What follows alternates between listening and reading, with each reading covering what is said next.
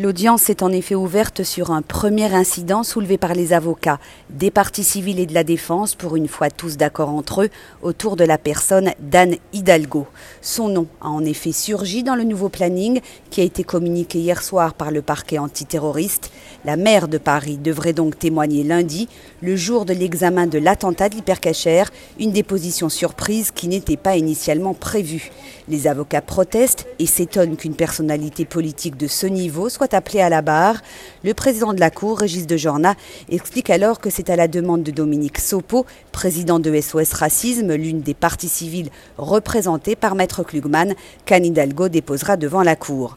Le président clôt le débat, évoque son pouvoir discrétionnaire et annonce qu'il rendra sa décision à ce sujet.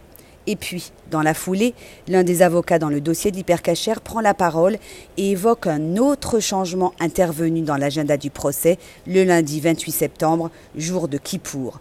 Le planning a été modifié et alourdi, plusieurs auditions supplémentaires ont été rajoutées. Elles concernent la prise d'otage de l'hypercachère, des auditions particulièrement importantes pour les parties civiles, car elles porteront notamment sur les commanditaires de l'attentat. Les avocats des victimes présents ce matin dans la salle s'insurgent. Le président rappelle qu'il avait en amont refusé de changer la date de l'audience au nom du principe de laïcité. Madame Hidalgo, on lui fait de la place, rétorque une avocate. L'un de ses confrères se lève. Ce dossier révèle que des gens sont morts uniquement parce qu'ils étaient juifs. La solennité de Kippour sera particulière cette année en raison du procès et beaucoup des rescapés et leurs familles ne viendront pas à l'audience en raison de Kippour. Ils sont morts parce qu'ils étaient juifs. Maître Elie Korchia prend la parole à son tour. Je n'entends pas revenir sur ce que vous avez décidé en amont, Monsieur le Président.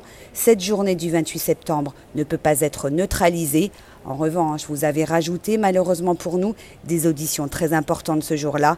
La vraie question n'est pas de remettre en cause cette journée, mais nous préférons que ces auditions supplémentaires aient lieu un autre jour. Réponse du président, c'est un agenda prévisionnel. J'entendrai vos observations et je rendrai ma décision en fonction d'éléments relatifs au dossier, mais pas en fonction d'une fête religieuse comme Yom Kippour. Au Parler de justice de Paris, Laurence Goldman pour RCJ.